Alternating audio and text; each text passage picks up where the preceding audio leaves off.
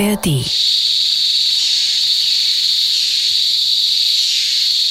Wir sind in einem Wald. If it's fruiting, Lena, you have to wait. When there's wind, you can see lots of fruiting fruit fell down. It's very beautiful. It's like a helicopter everywhere. And then when it's flowering, smell good here. You know, smell flower. Es ist ein fantastischer Wald, ein unglaublich tolles Ökosystem und es ist natürlich noch ultra wenig erforscht. That time also there's a pig problem where we use plastic pipes at the corner. So the pig like to chew and then pull it out. So there's one time we have to redo four or five months work again. And then when we do the census, it takes us about year something else. Yeah. Genau, wir sind in einem Wald, in dem es fliegende Blüten oder Samen gibt. Es gibt auch noch sehr viel zu erforschen dort. Es gibt Schweine, die Plastikröhren abfressen und Zählungen, die ein Jahr dauern. Und was es noch gibt. Oha, Regen. Ja, Richtig, ne? richtig viel Regen. Ja, echt, was für ein Regen. Wir sind im Regenwald. Ist es besser, abgeernteten Regenwald aufzuforsten oder sich selbst zu überlassen? Wie lassen sich Palmölplantagen so anlegen, dass mehr Biodiversität erhalten bleibt? Und wie viel CO2 kann der Boden aufgeforsteter Wälder speichern? Das sind wichtige Forschungsfragen. Aber wie entstehen die Antworten auf Fragen wie diese eigentlich? Wie kommen Wissenschaftlerinnen und Wissenschaftler zu den Erkenntnissen, die unser Wissen über tropische Regenwälder und unseren Umgang mit ihnen bestimmen? Kurz, wie geht eigentlich Forschung im Regenwald? Synapsen.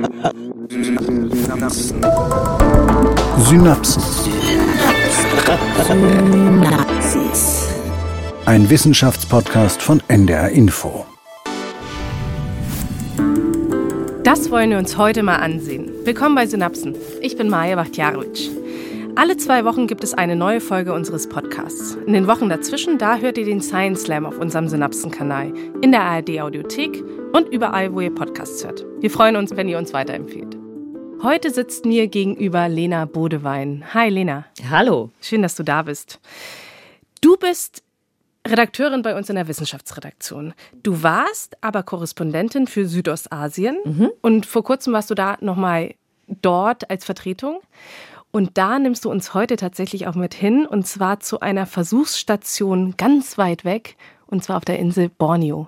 Genau, genau. Als ich nämlich das letzte Mal da war als Korrespondentenvertretung, da habe ich mich vorbereitet und habe einen Artikel im Guardian gelesen. Da wurde berichtet über eines der größten ökologischen Experimente der Welt, eben im Regenwald von Borneo. Und das war ein Experiment, das hat mehr als 20 Jahre lang gedauert. Und war ich neugierig, ne? Größtes ökologisches Experiment. Wie sieht sowas aus? Wie arbeitet man so?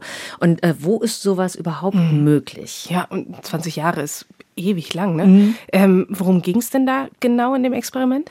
Das war eine Studie, die hat gezeigt, dass Tropenwälder schneller nachwachsen können, wenn man sie mit einer vielfältigen Mischung von Setzlingen anpflanzt, als wenn Bäume sich natürlich regenerieren.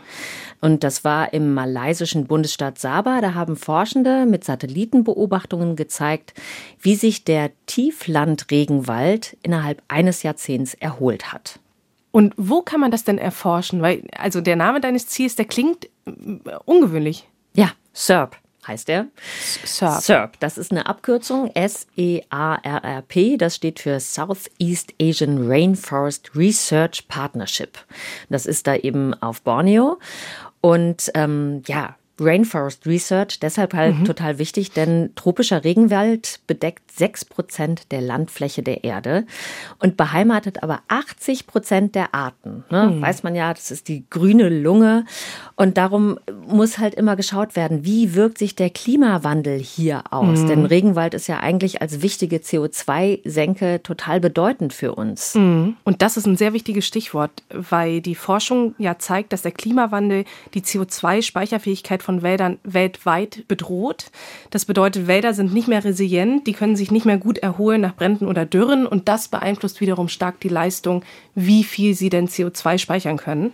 Und erst kürzlich gab es ja die Schlagzeile, ob der Regenwald des Amazonas vor dem Kipppunkt steht und dass Wälder von CO2 senken zu CO2-Quellen werden. Mhm, genau, das sind dann diese Schlagzeilen, aber wie entsteht denn solche Forschung? Wo kommen diese Schlagzeilen und Aussagen her?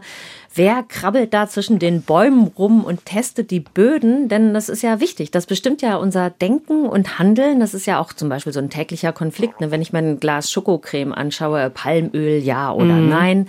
Wie sieht's überhaupt mit Emissionshandel aus? Kann man in grüne Projekte investieren? Kann Wiederaufforstung funktionieren? Wie kann sie besser funktionieren? Da gibt's dann immer Studien, die wir hier in Europa dann aufmerksam lesen und nach denen wir uns dann auch unser Urteil bilden, zum Beispiel Stichwort Palmöl. Aber wie entstehen die überhaupt? Wie sieht das da aus, wo die gemacht werden? Das wollte ich mir ansehen.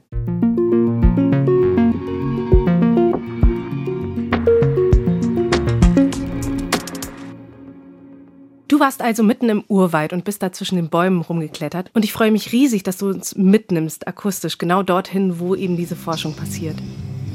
Direkt in den Regenwald.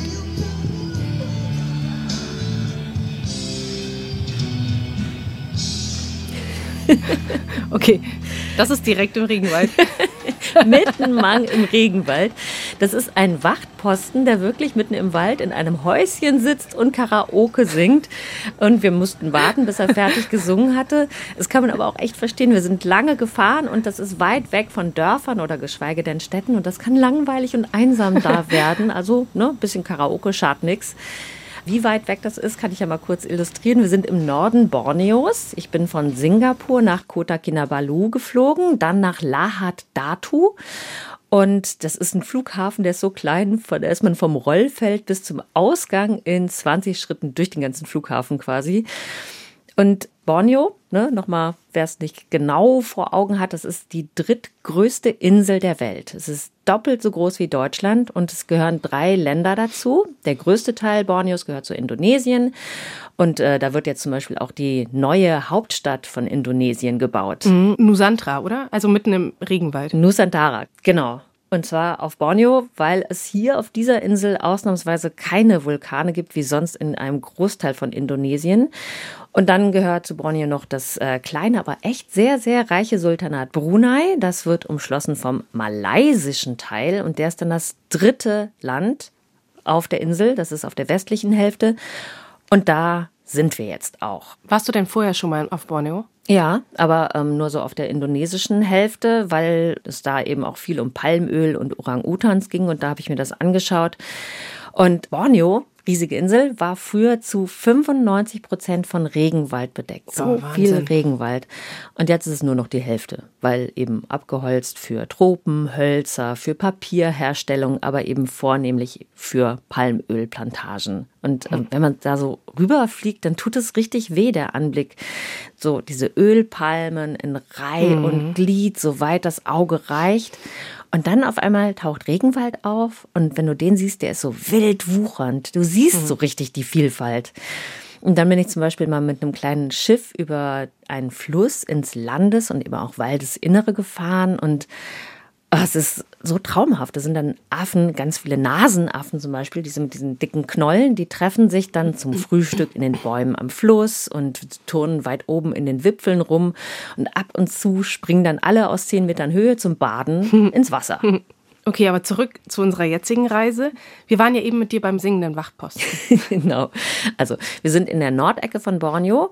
Wenn wir jetzt weiter oben übers Meer hinweg gucken könnten, da liegen die Philippinen.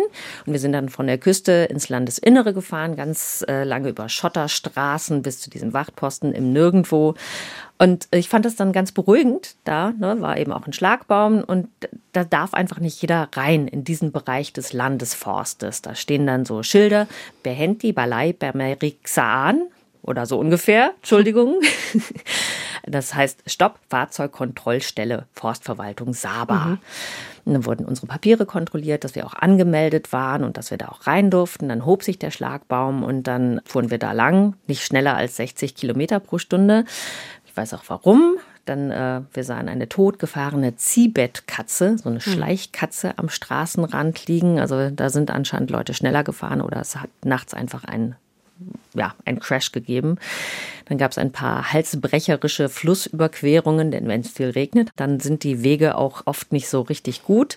Gab es weggewaschene Wege und dieser ganze Landesforst, der ist eine Art natürliche Pufferzone für dieses Regenwaldschutzgebiet von Danum Valley. Also Danum Valley ist unser Ziel und das ist der letzte primäre, also wirklich unberührte Regenwald im Bundesstaat Saba. Und das sind so diese typisch tropischen Tieflandwälder. Und 70 Kilometer entfernt gibt es erst die nächste Ortschaft. Hm. Also es ist wirklich umgeben von nichts. Und deshalb ist es auch ein Habitat für viele bedrohte Tierarten, die es wirklich nur da gibt. So Zwergelefanten habe ich leider hm. nicht gesehen, aber viele Elefantendung, Malayenbären, Orang-Utans eben, mhm. Pangoline, Gibbons, Nasenaffen, Nebelparder oder 300 Vogelarten und darunter diesen Argusfasan. Und es gibt auch dort ganz viele seltene Waldarten, wenige noch übrig gebliebene Tiefland-Dipterokarp-Mischwälder in Saba.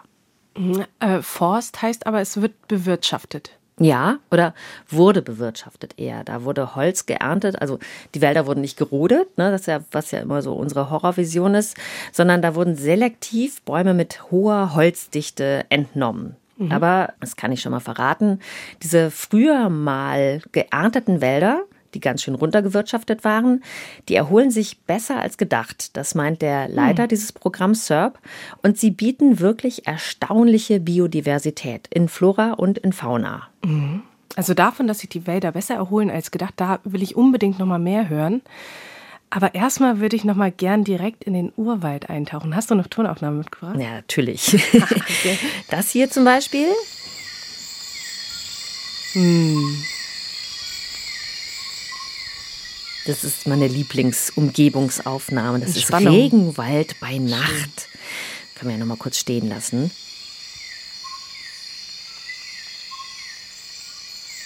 Also du weißt, dass da viel mehr los ist, ähm, als du siehst. Ne? Da sind dann vor allem Zibetkatzen hoch oben in den Ästen unterwegs oder Plumploris und Pangoline. Und das riecht ganz üppig und feucht. Es ist ja auch nicht kalt. Ne? Es ist ja mhm. immer so 30 Grad. Nachts wird es vielleicht ein bisschen kühler, aber kalt halt nicht. Und du siehst manchmal so ein paar reflektierende Augen, wenn du mit einer starken Taschenlampe da oben in die Äste leuchtest. Und eigentlich weißt du, dass dieser ganze Wald um dich rum voller Leben ist, von dem du aber das wenigste siehst, auch am Tag irgendwie nix. Das war gerade so eine Ziebertkatze, die springt dann oben mhm. durch die Äste.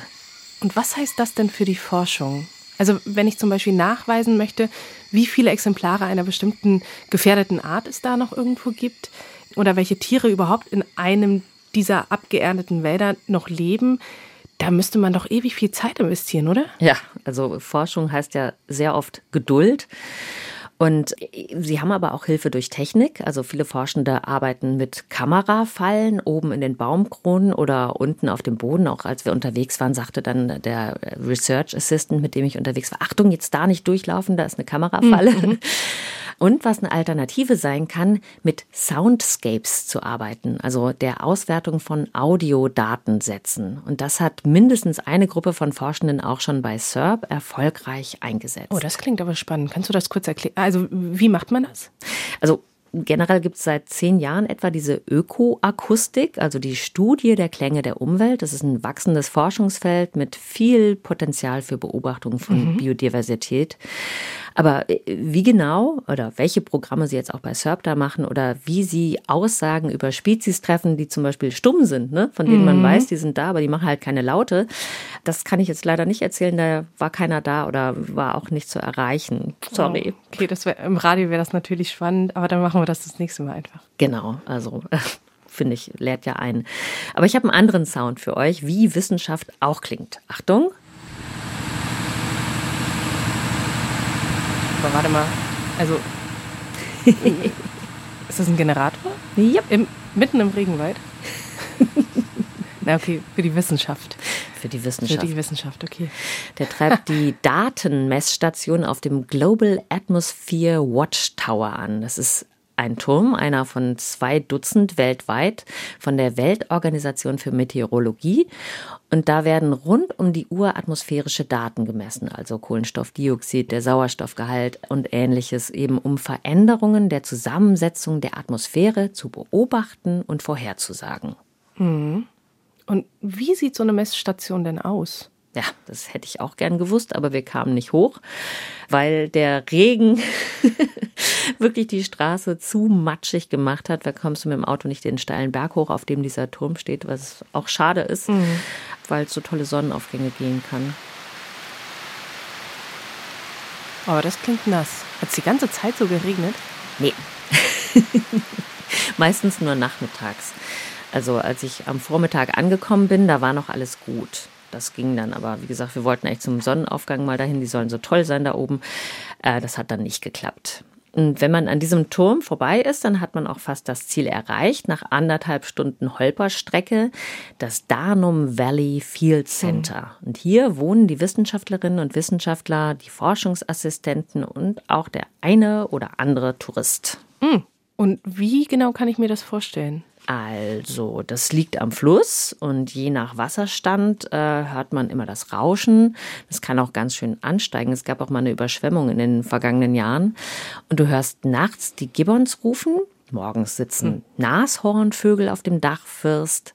Dann ist das so ein zweistöckiger, simpler Steinbau. Da wohnen die Guides und die Besucher drin. Dann gibt's kleinere Cottages für Forschende und Forschungsassistenten. Mhm ein großer Holzbau in der Mitte mit so einer Veranda zum Essen. Da treffen sich dann alle und dann gibt es noch so ein paar Laboratoriumsgebäude. Und das alles ist so über ein paar hundert Quadratmeter Gelände verteilt am Hang.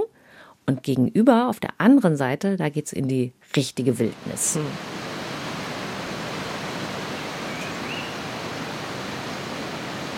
So here is the Sagama River, the second longest river in Sabah. If I'm not mistaken, is 360 kilometer towards sea. Uh, around uh, 32 fish been recorded here. Crocodile downstream, but because of here around is a rocky area, so the crocodile uh, cannot manage to come here. Okay, also da an dieser Stelle des Flusses keine Krokodile. Zum aber, Glück. aber wenn ich es wenn richtig verstanden habe, 32 Fischarten. Wer ist denn das, der da mit dir unterwegs ist? Das ist Alex Carolus, das ist einer der Forschungsmitarbeiter, der arbeitet schon seit 13 Jahren hier im Danum Valley für SERP und er liebt es sehr, obwohl er früher eben nichts mit Natur am Hut hatte, weil er in Sandakan, das ist eine Stadt an der Küste von Borneo, groß geworden ist.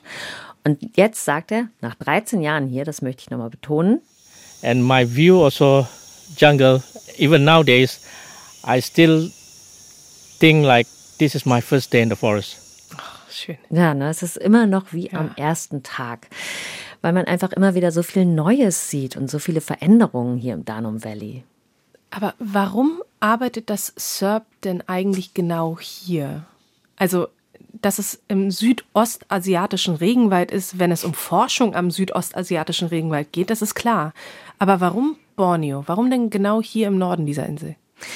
Es hat vielleicht auch ein bisschen mit der Geschichte zu tun, denn aufgelegt hat dieses Forschungsprogramm die Royal Society Anfang der 1980er Jahre. Das ist ja diese jahrhundertealte Gelehrtengesellschaft, quasi die britische Akademie der Wissenschaften. Und Malaysia war eben früher britisch. Und es gibt anscheinend immer noch viele Verbindungen von Großbritannien zu seinen ehemaligen Kolonien und Protektoraten. Das konnte ich auch sehen, als wir über die Hängebrücke, so über diesen Segama River gegangen sind, voll Indiana Jones mäßig, über diesen rauschenden Fluss und dann einen schmalen, matschigen Weg entlang. Und dann kamen wir nämlich an einen Gedenkstein in Erinnerung an Dr. Clive Marsh. Das ist ein britischer Forscher, der diesen Ort hier mit begründet hat. Und als er gestorben ist, da hat seine Frau seine Asche aus einem Hubschrauber über diesem Wald verstreut. Hm. So fasziniert hm. war er eben vom Danum Valley und hat es so geliebt. Denn die Gegend hier im Bundesstaat Sabah, die gehört zu den Orten auf der Welt mit der meisten Biodiversität.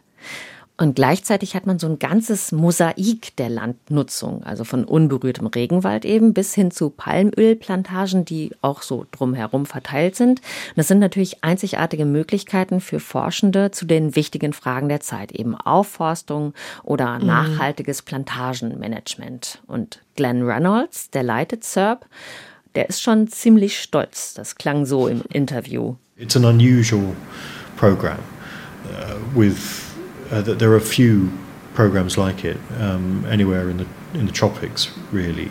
So our, our role, for the most part, is to facilitate and enable science. So our bread and butter, if you like, is providing a platform for scientists who have their own ideas for what they'd like to do, and for the most part, their own funding to do it, to come in and work from the program that we've put together with our local partners in Sabah. So, you know, we provide support in terms of research assistance, so we employ a, a large team of very highly skilled Sabahan research assistants who assist scientists with their work. Uh, we provide a bit of admin support and sort of basic scientific facilities. Also, das ist hier ein sehr ungewöhnliches Programm, das es so selten in den Tropen gibt. Sie stellen eine Art Plattform bereit für Forschende, die mit eigenen Ideen und am besten auch eigener Finanzierung kommen. Und dafür kriegen sie einfach gut ausgebildete Forschungsassistenten und wissenschaftliche und logistische Unterstützung. Exakt. Und was sie aber auch machen, sie gehen darüber hinaus und bringen die Forschung aus der Wissenschaftswelt hinaus. I think again, uh, somewhat unusually. What we try and do is take the findings from this collected program of science and translate those findings into a form that's useful for policymakers, for conservation practitioners, Also, also Schnittstelle sozusagen. Genau, genau. Also Sie wollen direkt äh, eine Anwendung der Forschung auch äh, zur Verfügung stellen, alles, was dort geschieht. Sie wollen das, äh, was Sie lernen, eben zur Verfügung stellen. Sie fördern eben auch so die Verbindung zu Politikmachern und Naturschutzverantwortlichen, sodass die dann direkt diese Erkenntnisse nutzen und einbringen mhm. können. Und die Forschenden, die sind auf jeden Fall happy über die mhm. Arbeitsmöglichkeiten im Danum Valley Field Center. Da habe ich nämlich mal rumgefragt, die Leute, die ich getroffen habe. Das hier ist Adi, ein Malaysier. My interest has always been uh, in, in a tropical forest, but Danum it's uh, it's a unique location because it's it's um, apart from having a lot of uh, facilities for for doing research, it's also in the same time it's a it, it's a primary uh, unlock for us. So a lot of uh, natural occurring event can be studied here with ease because of the combination of these two. So it's a it's a perfect place to to test a lot of uh, question and especially if you conducting natural experiment. Also ne perfekter Ort dafür, denn wie gesagt dieser unberührte Regenwald, eben den es da gibt und dann die Forschungseinrichtungen, wo man eben dann auch viele Studien zu natürlich auftretenden Phänomenen machen kann. Das ist genau das, was er macht. Er beobachtet nämlich die Bäume des 50 Hektar Areals, da kommen wir später zu, nach Früchten und Blüten und er nutzt dafür Fernerkundungsmethoden Methoden, in seinem Fall eine Drohne mit multispektralen Sensoren. Mhm. Er sammelt dann Bilder und Daten, auch Satellitenbilder. Und das verknüpft er dann mit der Tierwelt. Das heißt, er schaut, wie die Wildtiere reagieren, wenn was blüht und etwas anderes mhm. wächst. Und äh, dazu hat er zum Beispiel auch mit Hilfe von Forschungsassistenten Kamerafallen im Wald verteilt. Also er hat genau die Unterstützung genutzt, die es hier im Programm gibt. Und Nadine, eine andere Forschende, die ich getroffen habe, die ist auch Fan. Boah, ich war, das allererste Mal war ich hier 2017 mit einem Feldkurs und es ist ein fantastischer Wald, ein unglaublich tolles Ökosystem und es ist natürlich noch ultra wenig erforscht. Und ich war immer ähm, spezifisch an Hydrologie interessiert, weil Wasser ist Leben. Also ich habe meinen Background ist eigentlich in physischer Geografie und ich bin jetzt in die trophische Ökologie gekommen. Also sie hat sich zum Beispiel mit Infiltration beschäftigt, dem Eindringen von Wasser in und durch die Böden. Bei uns und auch in den Tropen ist es ja Thema wegen der Bodenverdichtung, äh, wie sie auch in Palmölplantagen stark auftritt. Und von Nadines jetziger Forschung erzähle ich später mehr. Ich habe mich nämlich im Labor, das es hier eben auch gibt, lange mit ihr darüber unterhalten.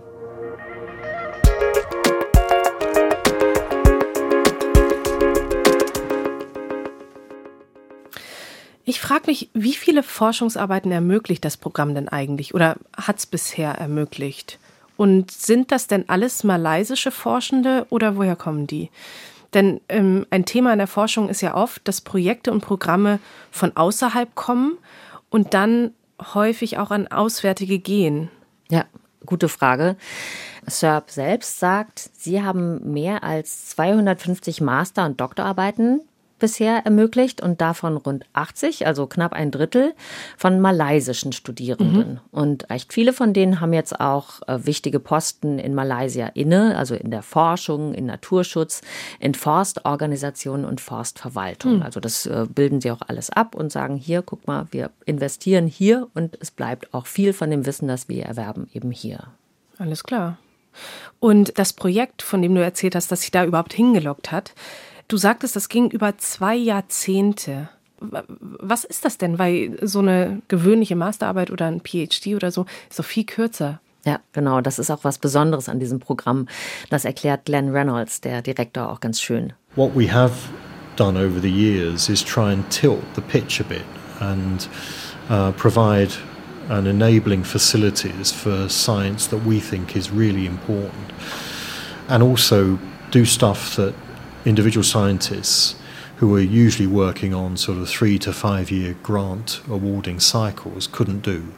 So, you know, as a multi decade program, we can take a longer view than an individual scientist research group. Also das heißt, Sie suchen Fördermöglichkeiten für Wissenschaft, die Sie für wirklich wichtig halten und die auch einfach mal über mehrere Jahrzehnte hinweg betrachtet werden muss. Mhm. Wie zum Beispiel für ein Projekt, das Sie in den Nullerjahren angeschoben haben. Da haben Sie von der damaligen Vorsitzenden des malaysischen Geschäfts einer globalen riesigen Bank Unterstützung bekommen, denn die war richtig angetan von der Arbeit dieser Regenwaldforschungspartnerschaft. Und das wurde dann der sogenannte 50 Hektar Plot. Also 50 Hektar Plot, du hast es vorhin kurz erwähnt, dieses 50 Hektar Areal, also 500 mal 1000 Meter Regenwald, das da beforscht wird. Genau.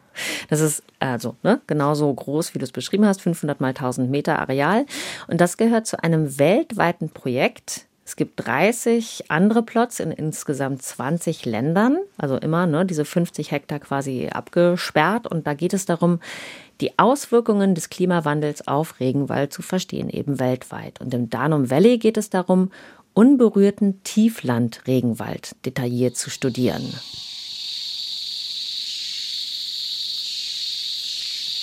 Hm, ja, ne, so klingt's da. Das habe ich mir eben angesehen diesen 50 Hektar Plot zusammen mit Alex Carolus, der ist für dieses Teil verantwortlich und ist mit mir da durch den Wald gestapft. Und wen höre ich da rufen im Hintergrund? das ist ein Argus-Fasan, der sein Weibchen anlocken will. Die sieht man nicht, weil die eben sehr scheu sind, aber auf Fotos sehen sie wunderschön aus. So auf den verlängerten Armschwingen haben die dann so Flecken wie Augen, halt Argus-Augen, darum der Name. Mhm. Und wenn man dann durch den Wald latscht, dann sieht man ab und zu Tanzplätze. Die macht das Männchen dann frei und sauber, um eben da schön für das Weibchen zu tanzen. Und wir haben uns übrigens auch voll rausgeputzt. Wir sahen aus wie eher verunglückte Balletttänzer mit so Säcken an den Beinen, die unterm Knie zugebunden waren. Aber nicht zum Tanzen. Nein. Warum? Ähm, ja, es gibt Blutegel. Ne? Regenwald lockt Blutegel an oder was heißt, ist einfach ihr Ding. Und da gibt es zwei Typen. So kleine, fiese, rote, dünne und dann die Tigerblutegel. Die haben schicke, gelbe Streifen, sind eigentlich ganz hübsch anzusehen, wenn sie nicht auf die rumkrabbeln. Und dazu muss man saugen. Ja, genau. Und dazu muss man eben diese Blutegelsocken anziehen, diese Säcke und dann noch so lange, enge Kniestrümpfe drüber. Lange Hose, Schuhe aus Gummi wegen der Nässe mit Stollen darunter, damit man nicht über diese nassen Wege glitscht. Und es ist echt äh, abenteuerlich. Es ist unwegsam, es ist zugewuchert, es ist dornig, giftig. Alex hat mich immer hingewiesen: Ah, Vorsicht, da, diese Lianen, die haben Dornen, die sind giftig, da darfst du nicht dran. Achtung. Und die Bäume wachsen auch kreuz und quer oder sind umgestürzt oder sie sind einfach riesig. Also man muss echt richtig artistisch unterwegs sein.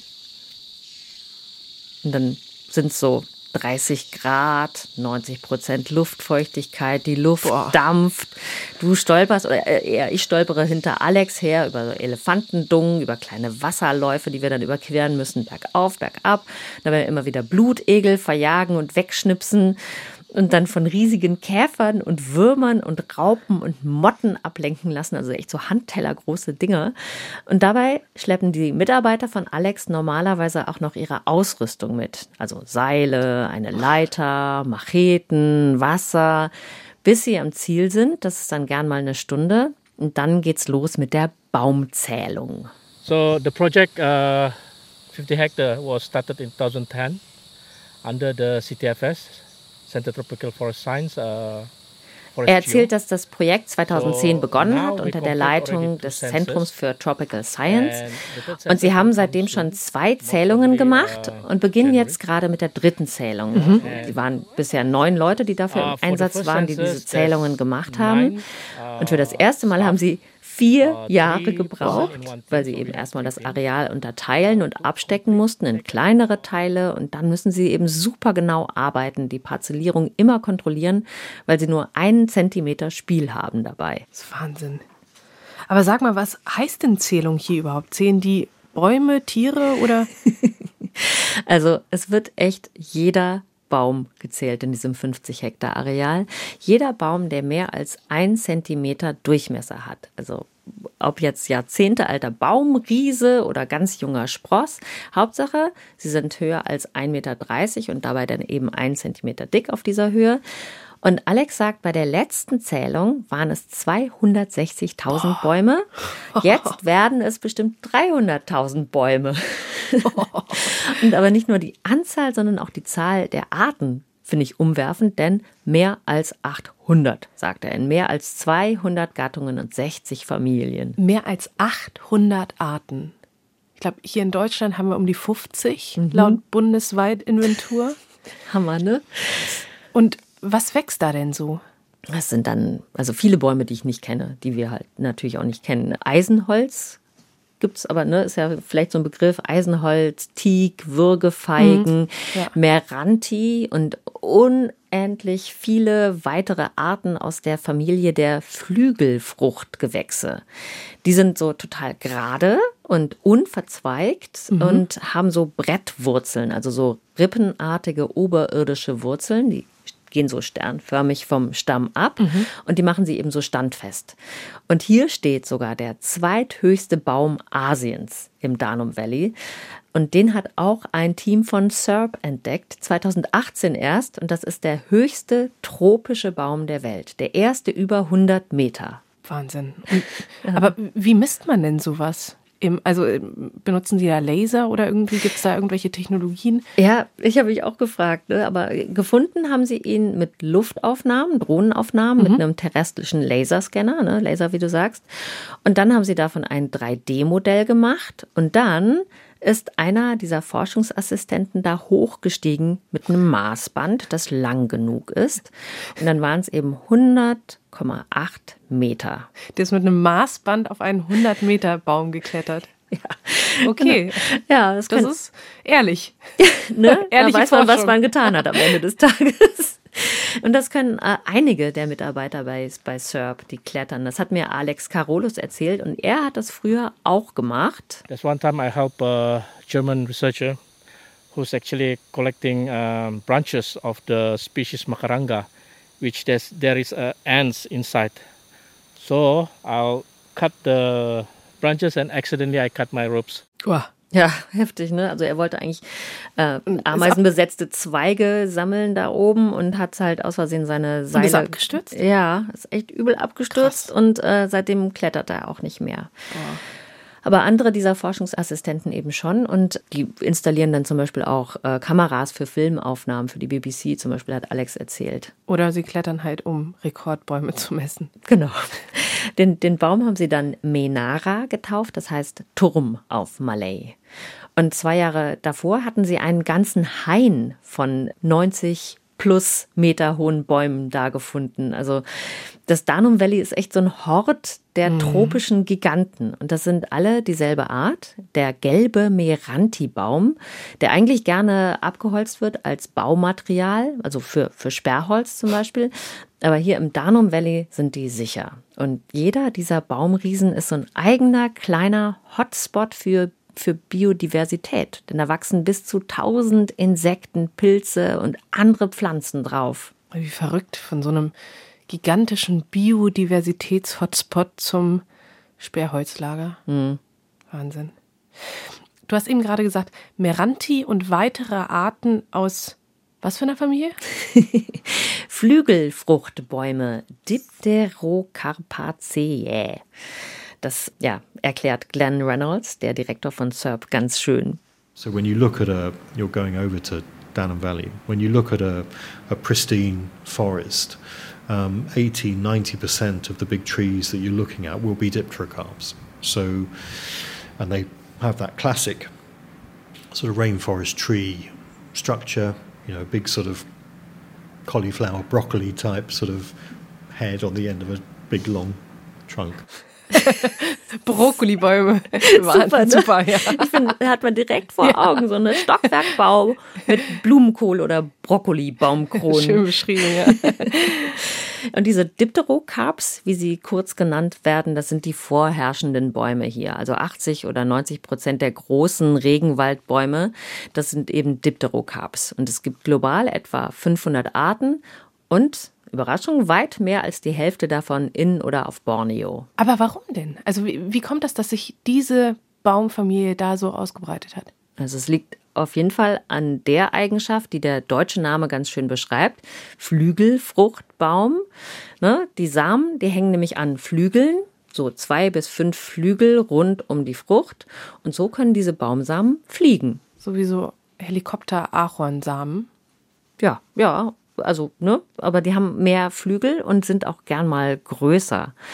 Und Alex beschreibt, wie das ist im Wald, wenn es so eine Massenblüte gab. Die blühen nämlich eigentlich nur alle paar Jahre. If it's fruiting, Lena, you have to wait. When there's wind, you can see lots of fruiting fruit fell down. It's very beautiful. It's like a helicopter everywhere. And then when it's flowering, smell goods here. Mm. Ja, riecht mhm. gut. Das sind äh, Malvengewächse nämlich eigentlich. Naja, und diese Samen, die fliegen dann bis zu 80 Meter weit, um oh. auch in den kleinsten Ritzen zu sprießen. Und das macht die Wälder dort so fruchtbar. Das habe ich dort auch erfahren, denn lange hieß es nämlich, die Amazonas-Regenwälder wären die fruchtbarsten der Welt. Aber dann haben Forschende Parzellen dort mit welchen auf Borneo verglichen und festgestellt, dass die Bäume auf Borneo fast 50 Prozent schneller wachsen. Das Zentrum für internationale Waldforschung nennt die Flügelfruchtwälder von Borneo eine der großartigsten Waldformationen, die unser Planet jemals hervorgebracht mhm. hat. Hm, Hossa. Hossa, ja, nur schade, dass es so tolles Tropenholz ist. Sperrholz, ne? Ja, Sperrholz. Aber wir waren ja eigentlich bei diesem 50 Hektar Areal, das ja wohl auch voller Flügelfruchtbäume ist. Erzähl doch mal, wie es da dann weitergeht. Also jeder Baum wird gezählt, gemessen, also auch so vom Umfang. Ne? Und das ist bei diesen Baumriesen nicht so einfach, denn da müssen sie erstmal über diese Brettwurzeln hinaus gelangen. Da müssen erstmal, darum nehmen sie auch die Leiter mit zum Beispiel. Und äh, dann hat jeder Baum eine Marke. Da steht dann drauf, welche Parzelle das ist und welche Nummer.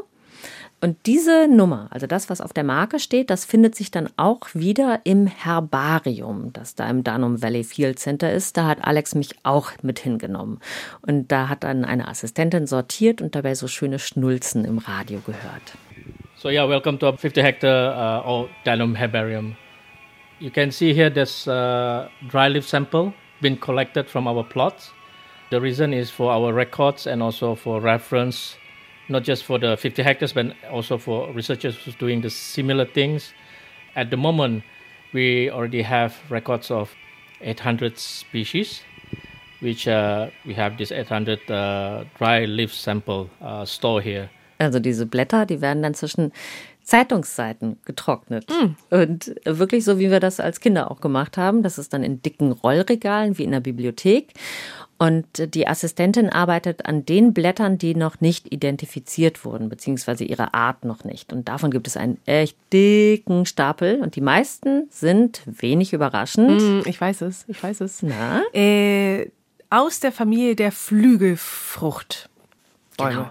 Aus diesen Superbäumen.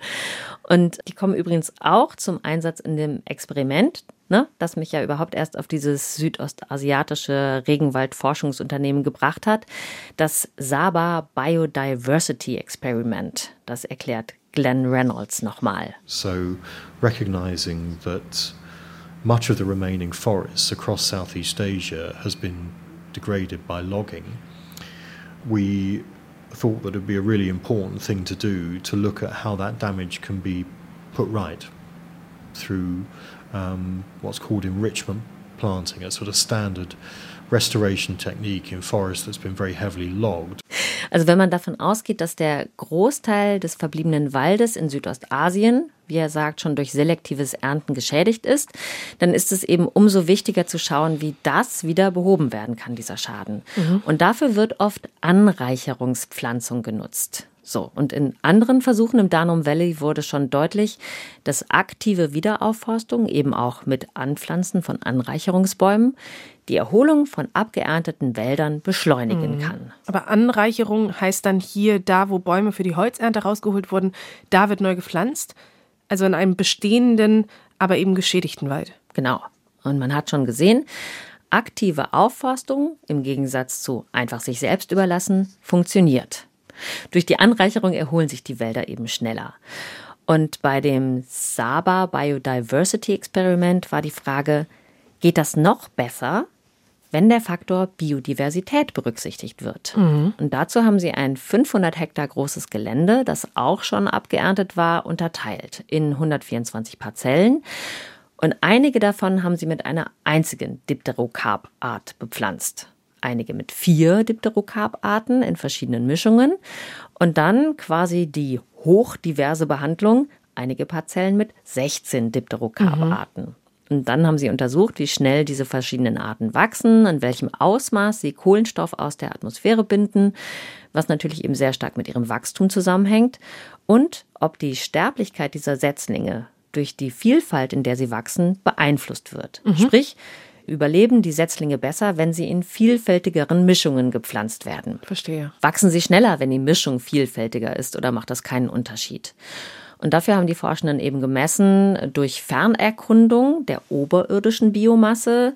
Sie haben den Überdachungsgrad beobachtet, den Blattflächenindex und, und dann haben sie dabei festgestellt, dass die Erholung dieser Wälder noch verbessert werden kann, wenn sie mit ökologisch vielfältigen Baumartenmischungen wieder bepflanzt werden. So ist das offizielle Ergebnis. Und das ist dann natürlich auch etwas, das SERP dann teilt. Nicht nur mit der Wissenschaftswelt, sondern eben auch mit Unternehmen. Das hat Glenn Reynolds, also der Direktor des Programms, ja auch gesagt, dass das genau deren spezieller Ansatz ist ihre Forschung grundsätzlich zugänglich und auch politisch relevant zu machen. Genau, das hat sich im Laufe der Zeit so entwickelt. Sie wollen damit, so sagen Sie, dem Planeten und der Gesellschaft etwas bringen. Und darum haben sie zum Beispiel Mitarbeiter, die ähm, Beziehungen zu wichtigen Akteuren in der nachhaltigen Palmölbranche aufgebaut mhm. haben, um halt deren wissenschaftlichen Bedarf für die Politikentwicklung zu verstehen weil sie da eben auch viel forschen zu nachhaltigerer Plantagengestaltung. Mhm. Das Stichwort heißt da Fragmentierung. Also, dass die großen Palmölfirmen ihre Plantagen durchbrechen, dass sie eben einige Teile des Waldes nicht roden und äh, zum Beispiel breite Streifen an Flussufern wild lassen oder dass es Korridore gibt, dass in diesen Flecken die Biodiversität noch erhalten bleibt. Mhm. Das ist so ein, so ein bisschen wie die Knicks in Schleswig-Holstein. Mhm. Und was SERP eben auch erforscht hat, ist, welche Größen diese Flecken haben müssen, um die Biodiversität in Gänze zu erhalten. Gibt es nämlich eine bestimmte Größe, Mindestgröße, die überhaupt dafür sein muss. Und damit, mit diesen Erkenntnissen, wenden sie sich dann an die Firmen. Und das beschreibt Glenn Reynolds ganz gut. Das ist nämlich mit einem ganz speziellen Dilemma oft verbunden. As an organization, we do not get involved in environmental campaigning. So we're not a conservation organisation. We're a, Uh, we're a science uh, organisation, so you know, which at times can be frustrating because when you see really bad things happen, you feel that you know that this might be something that you you know want to go and tie yourself to a bulldozer um, uh, about, or, or you know, write harshly worded articles in newspapers or but you know we, we're quite careful in the way that we approach these issues. Ja, also so sehr ihm danach manchmal wäre, sie gehen nicht auf die Barrikaden, sie sind keine Umweltaktivisten, sondern eine wissenschaftliche Organisation mit eben diesem speziellen Ansatz, dass sie Politik und Wirtschaftsentscheidern Kooperation und Wissen anbieten. Sie fokussieren sich also auf die sachliche Ebene und versuchen einfach diplomatischer und lösungsorientierter auf das Ganze zu wirken. Ja, du Sehr sagst es. Dialogorientiert. Ja, also sie geben Rat und Hinweis und präsentieren den Entscheidern vernünftige Naturschutz- und Nachhaltigkeitslösungen, sagt Glenn Reynolds. You know, so if you really do have to lock this area here, then it might be a good idea to protect an area elsewhere or conducted in a way that minimizes the impact and um, allows for more rapid recovery of a, of a natural forest. Also Sie sagen den Firmen dann also, wenn ihr hier wirklich abholzen wollt, dann wäre es aber eine prima Idee, anderswo ein Areal zu schützen oder es auf eine andere Art zu machen, die dem Wald eine schnellere Erholung ermöglicht. Mhm. Boah, ich kann mir aber vorstellen, dass das echt, also zumindest viel Einfühlungsvermögen erfordert und viel Geduld und viel ruhigen Puls. Ja, ja, aber Glenn Reynolds, das hört man ja, ist Brite und er hat irgendwie so eine ganz natürliche diplomatische mhm. Art auch wirklich und kann sehr gut mit Menschen umgehen und sehr gut reden und auf diese Art können sie dann eben Beiträge liefern zu all diesen Themen, ne? Klimawandel, Wiederaufforstung, Biodiversität. Und sie konnten auch schon selbst von dieser Überzeugungsarbeit profitieren, hm. von dieser Anwendung ihrer Forschung. Wie denn? Also nördlich und westlich vom Danum Valley Schutzgebiet ist ein großes Waldgebiet, das zum Teil eben auch schon abgeerntet wurde für Tropenholz. Und das sollte jetzt richtig gerodet werden für eine Nutzholzplantage. Aber dann hat Serb sich da über eine ganze lange Zeit reingehängt und argumentiert, dass dieser schon abgeerntete Wald nicht noch weiter gerodet werden soll, weil er zum einen als weitere Pufferzone für das Schutzgebiet dient und sie haben dazu noch ein Londoner Unternehmen für Emissionshandel mit eingebunden, Permian Global. Das unterstützt Regenwaldschutzprojekte in den Tropen. Mhm. Und das sind dann, diese Unterstützung dieser Regenwaldschutzprojekte, das sind dann die Investitionsvehikel sozusagen, in die Unternehmen dann Geld stecken, um hochwertige, verifizierte Emissionsreduktionen zu haben. Mhm. Und damit können sie ja dann ihre eigenen Emissionen ausgleichen. Und gemeinsam haben sie, also SERP und Permian Global, dann die Forstverwaltung von Saba überzeugt, sich mal das Potenzial für den Emissionshandel anzuschauen und eben zu sehen, wie wichtig der Schutz dieses Gebietes ist. Aber wenn das doch alles eh schon abgeerntet ist, was ist denn da überhaupt noch zum Schützen da? Also, was ist daran überhaupt noch schützenswert? Ja, habe ich auch gedacht. Ne? So, äh, wieso ist doch schon geerntet? Das ist doch irgendwie äh, Loserwald. Aber abgeerntet ist nicht gleich gerodet, sondern es sind halt diese guten, ertragreichen Tropenhölzer rausgenommen. Der Rest bleibt so Wald. Mhm. Und das ist in den Flügelfruchtwäldern weniger, was da übrig bleibt weil das so tolles Holz ist. Aber weil die halt eben einen Großteil dieses Waldes ausmachen, da kann man wahrscheinlich einfach ziemlich viel da rausholen. Genau. Aber was Glenn Reynolds sagt, der Rest hält trotzdem noch ein hohes Level an Biodiversität aufrecht. Hm. Das hat er nach 40 Jahren dieses Forschungsprogrammes mitgenommen. Tropische Wälder sind unfassbar resilient, selbst wenn sie heftig abgeerntet wurden. Dann sind sie immer noch Habitat für eine große Artenvielfalt. Mhm. Und gerade Orang-Utans, sagt mhm. er, die, die halten sich gerne in diesen Wäldern auf. Dann offenbar breiten sich da ihre bevorzugten Futterbäume besser aus. One of the take-home messages, if you like, from our 40-year research program is just how resilient uh, tropical forest is when it comes to logging. So even forest that's been logged pretty hard uh, is still supporting very large numbers of species. And going back to the example of orangutans, orangutans actually do quite well in forest that's been harvested. Uh, they're uh, sort of particular tree species which they eat the fruits and leaves tend to be more abundant in uh, forest that's been logged. Um, so one shouldn't regard logged forest as a busted flush in, in terms of biodiversity. They're still very important. Und das haben sie eben auch den Partnern von der Forstverwaltung und den Emissionshändlern und so vermittelt. So geht dann eben die direkte Anwendung der Forschung.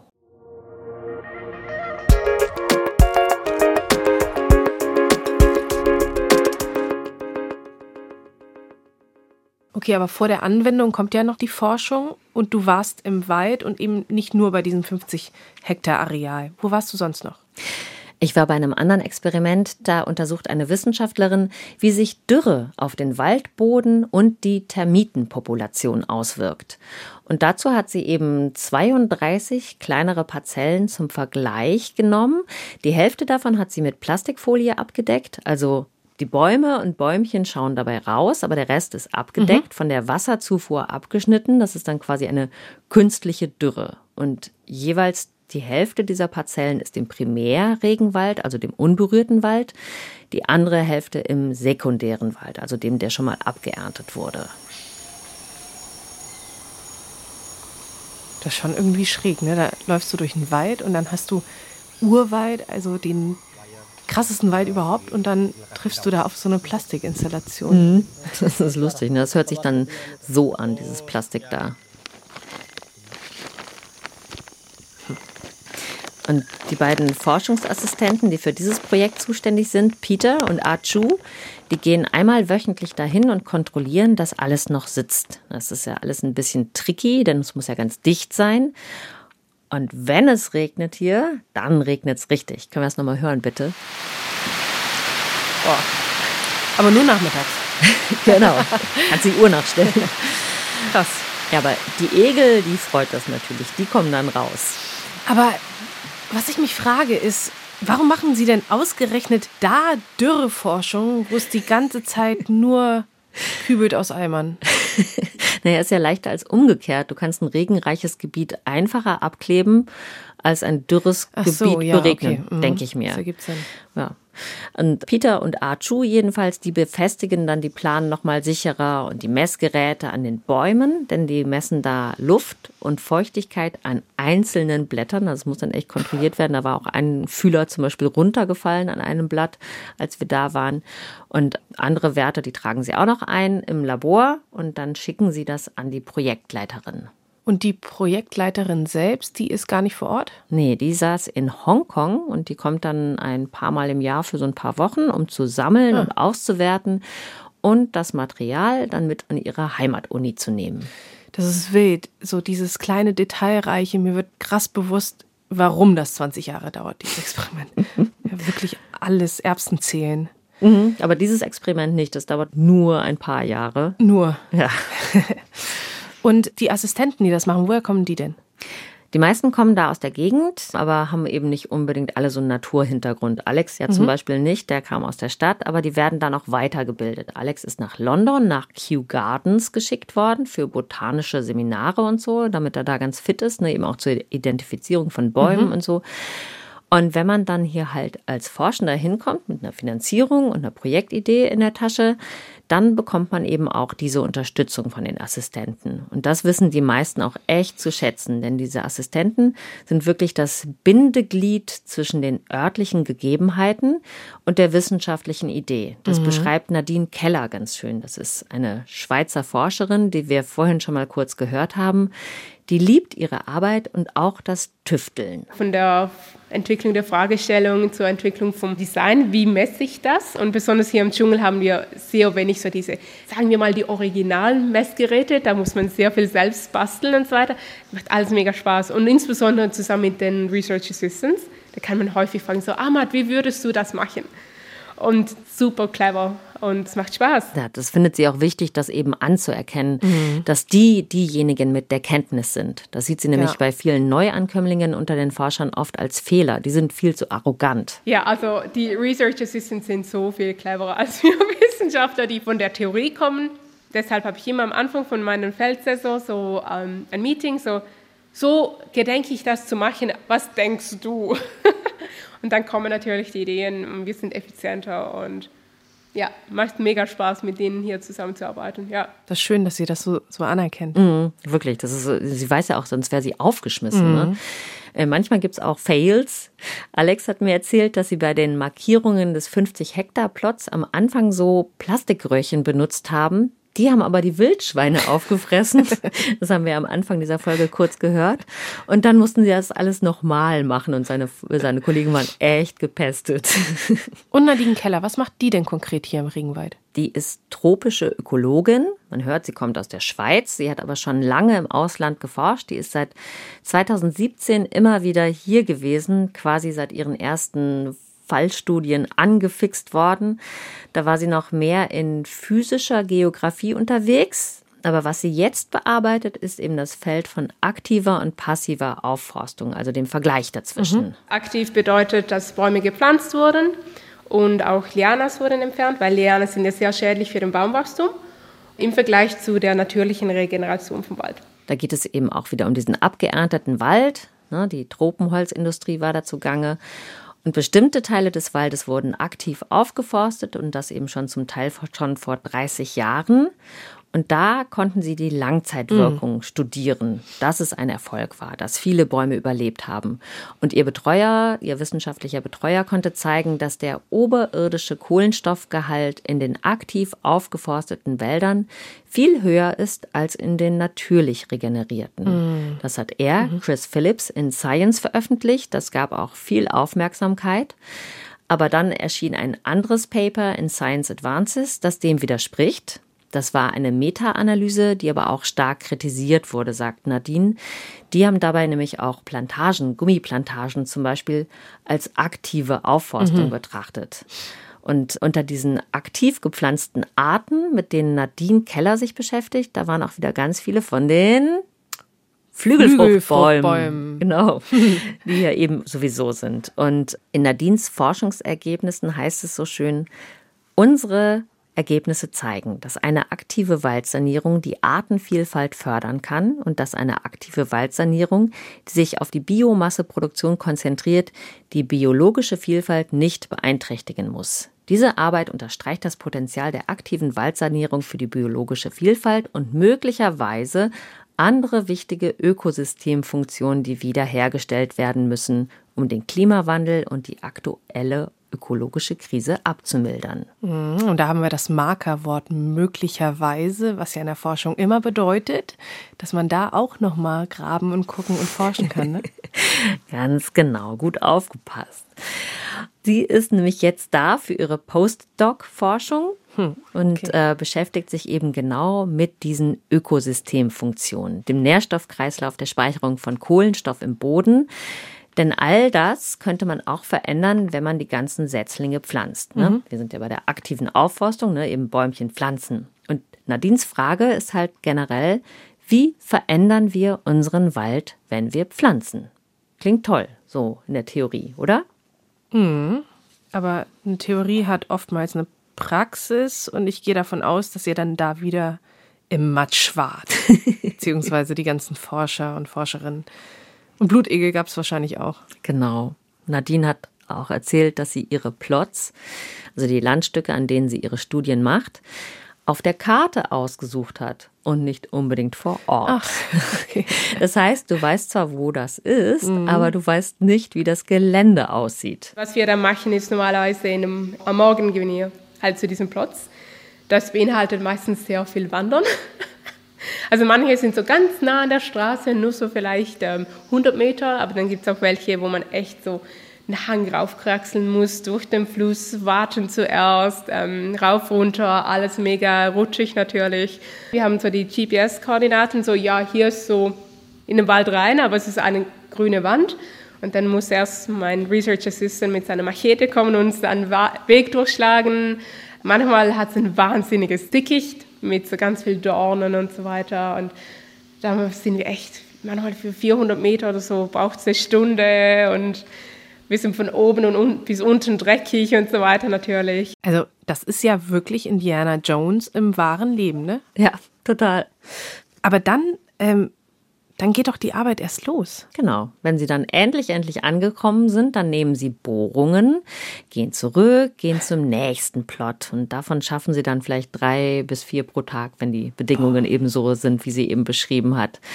Und das machen Sie dann von 8 Uhr morgens bis 2 Uhr mittags und dann schnell ein Nickerchen, denn es ist auch echt heiß. Mhm. Nicht vergessen, wir sind ja in den Tropen. Mhm.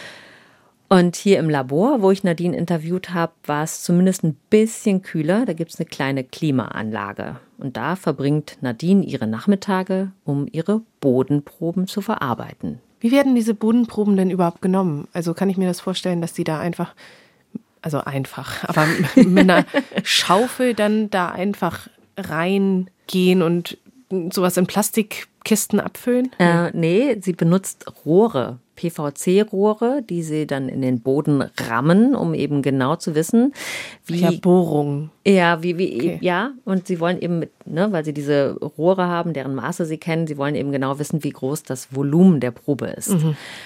Und der Boden ist sehr lehmig, ne, darum müssen die richtig reingerammt werden. Und dieser lehmige Boden wird dann aus den Rohren rausgekratzt, gewogen, getrocknet und mm. nochmal gewogen und dann gesiebt und sortiert. Das hat sie mir mal vorgeführt an einer Probe. Die war ganz simpel in so einer Ziploc-Tüte. Eine getrocknete Bodenprobe? Genau, aber man sieht hier, das hat ja noch mega viel so Klümpchen hier. Und teilweise sind es Steine, aber teilweise sind es auch einfach ähm, der Boden, der halt so krümelig ist.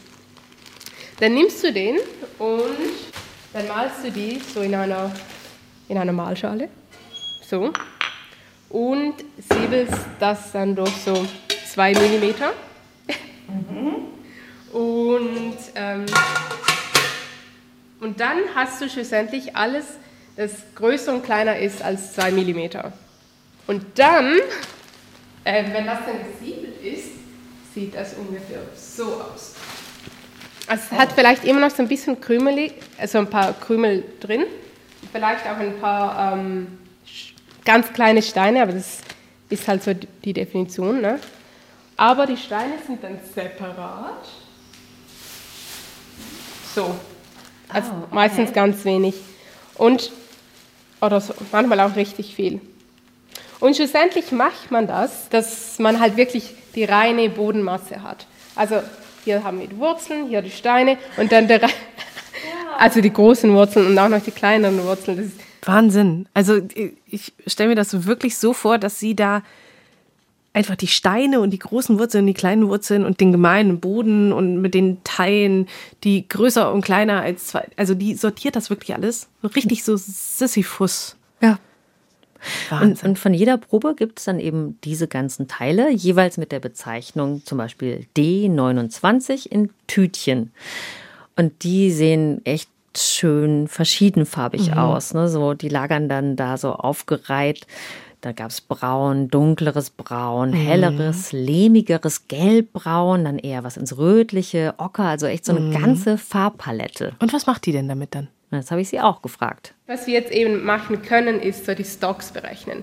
Also wir wissen ja das Volumen vom Boden, das wir rausgenommen haben. Wir wissen von jedem von diesen Samples, ähm, wie viele Steine wir hatten und wie viele Wurzeln. Und dann halt jetzt die reine Bodenmasse. Und wenn wir jetzt nach Kohlenstoff, das halt die Proben nachher analysieren, wissen wir Normalerweise wiegt man dann vielleicht ein Gramm und dann sagt die Analyse am Schluss, ja, 30 Prozent davon oder 50, 60, was auch immer ist Kohlenstoff. Und wenn wir dann wissen, was der Boden für Volumen hat, können wir sagen, dass dieser Plot X so und so viel Kohlenstoff pro Quadratmeter hat. Und das ist dann schlussendlich ja der Wert, die Unit, an der wir interessiert sind. Warum genau sind wir daran jetzt so interessiert? Was sagt uns das denn? Also der Boden kann sehr viel Kohlenstoff speichern, mhm. circa 40 bis 60 Prozent der totalen Kohlenstoffmenge eines Ökosystems. Das ist viel. Mhm. Und das ist gerade bei dem Thema Carbonspeicherung ja total aktuell jetzt.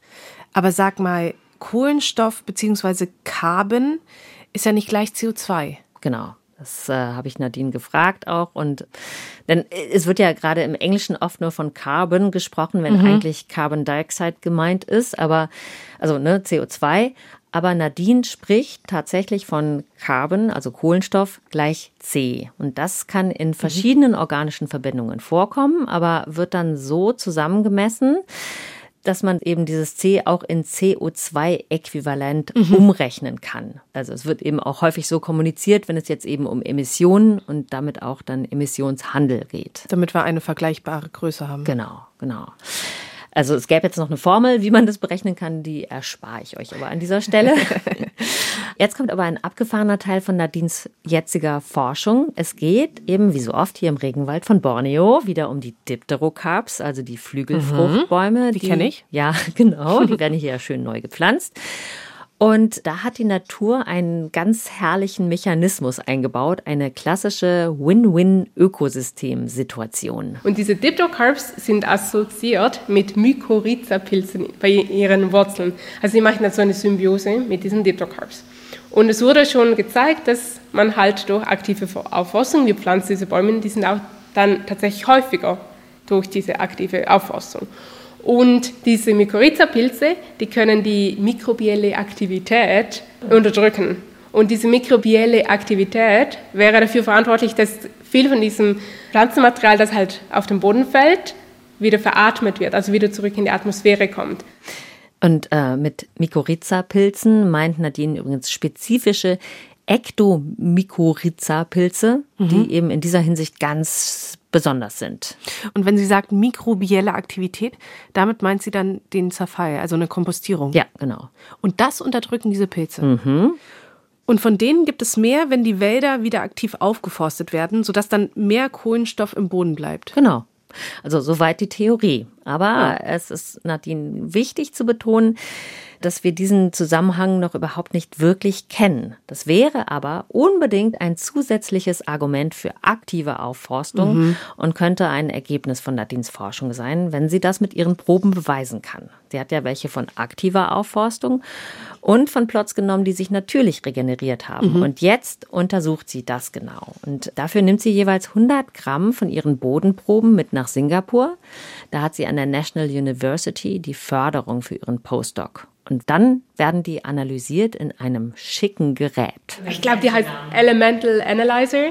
Also dann nimmt man dann ganz, ganz wenig Proben. Also diese Proben müssen dann nochmal gemahlen werden, dass es echt ultra homogenisiert ist. Und dann haut man das in so winzig kleine Zinnkapseln und die schmeißt man dann eben in diese Maschine und die können dir dann die Bestandteile sagen von dieser Probe.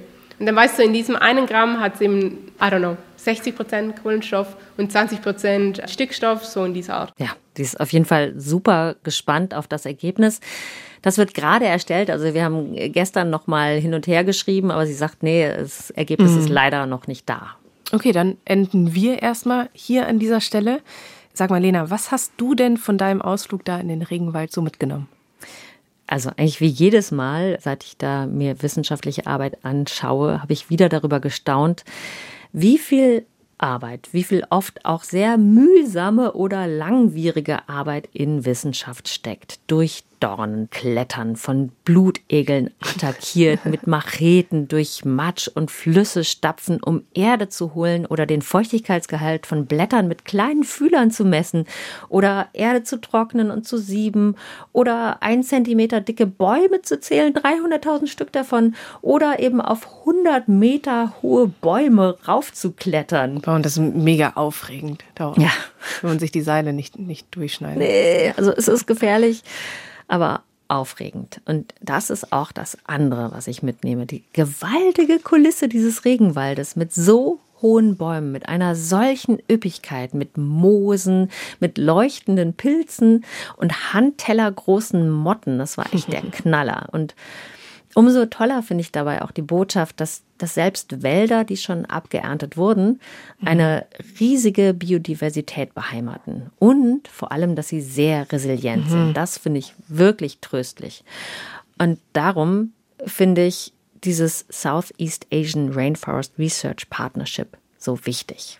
Und wie der Leiter Glenn Reynolds sagt, One of the take-home findings from our sort of collected research program is just how important even very degraded forest is in terms of the biodiversity that it supports. Well, you know, most of the biodiversity now across the lowlands of Malaysia and Indonesia is supported in logged forest. So we better understand how that forest is working and how we can put right some of that damage.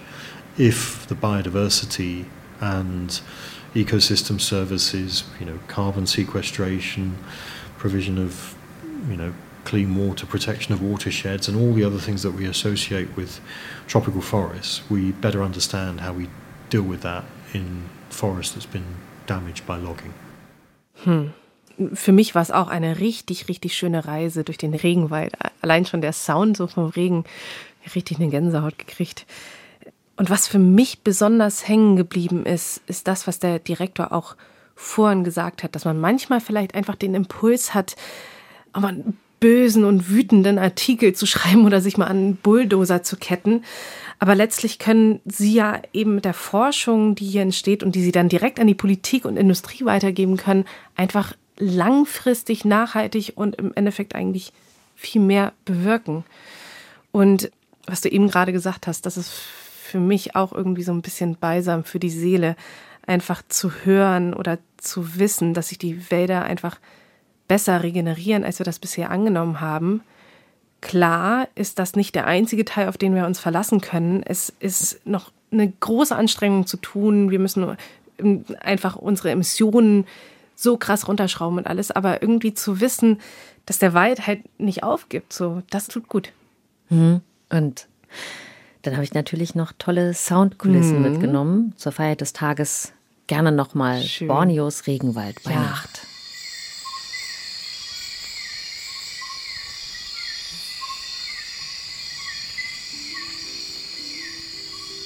Lena Budewein, vielen lieben Dank für alles, was du mitgebracht hast und dass du uns mitgenommen hast, akustisch in den Regenwald. Toll. Gerne, war mir eine Freude. Und auch ein großes Danke ans Team. Das sind heute Corinna Hennig, Lisa Krumme, Konrad Winkler und Jakob Böttner. All das, was ihr heute gehört habt, was Leda uns mitgebracht hat, das findet ihr in den Show Notes. Und wir freuen uns auch immer, wenn ihr uns eine Mail schreibt. Wenn ihr Anregungen habt oder Lob oder vielleicht eine Kritik oder eine Idee, dann per Mail an synapsen.ndr.de. Mein Name ist Maja Bachtjarewitsch. Die nächste Folge gibt es hier in zwei Wochen zum Beispiel in der ARD Audiothek. Und jetzt gibt es noch einen Hörtipp von uns. Ich sag schon mal Tschüss, bis bald. Hallo, ich bin Anna Engelke. Und ich bin Carsten Schmiester.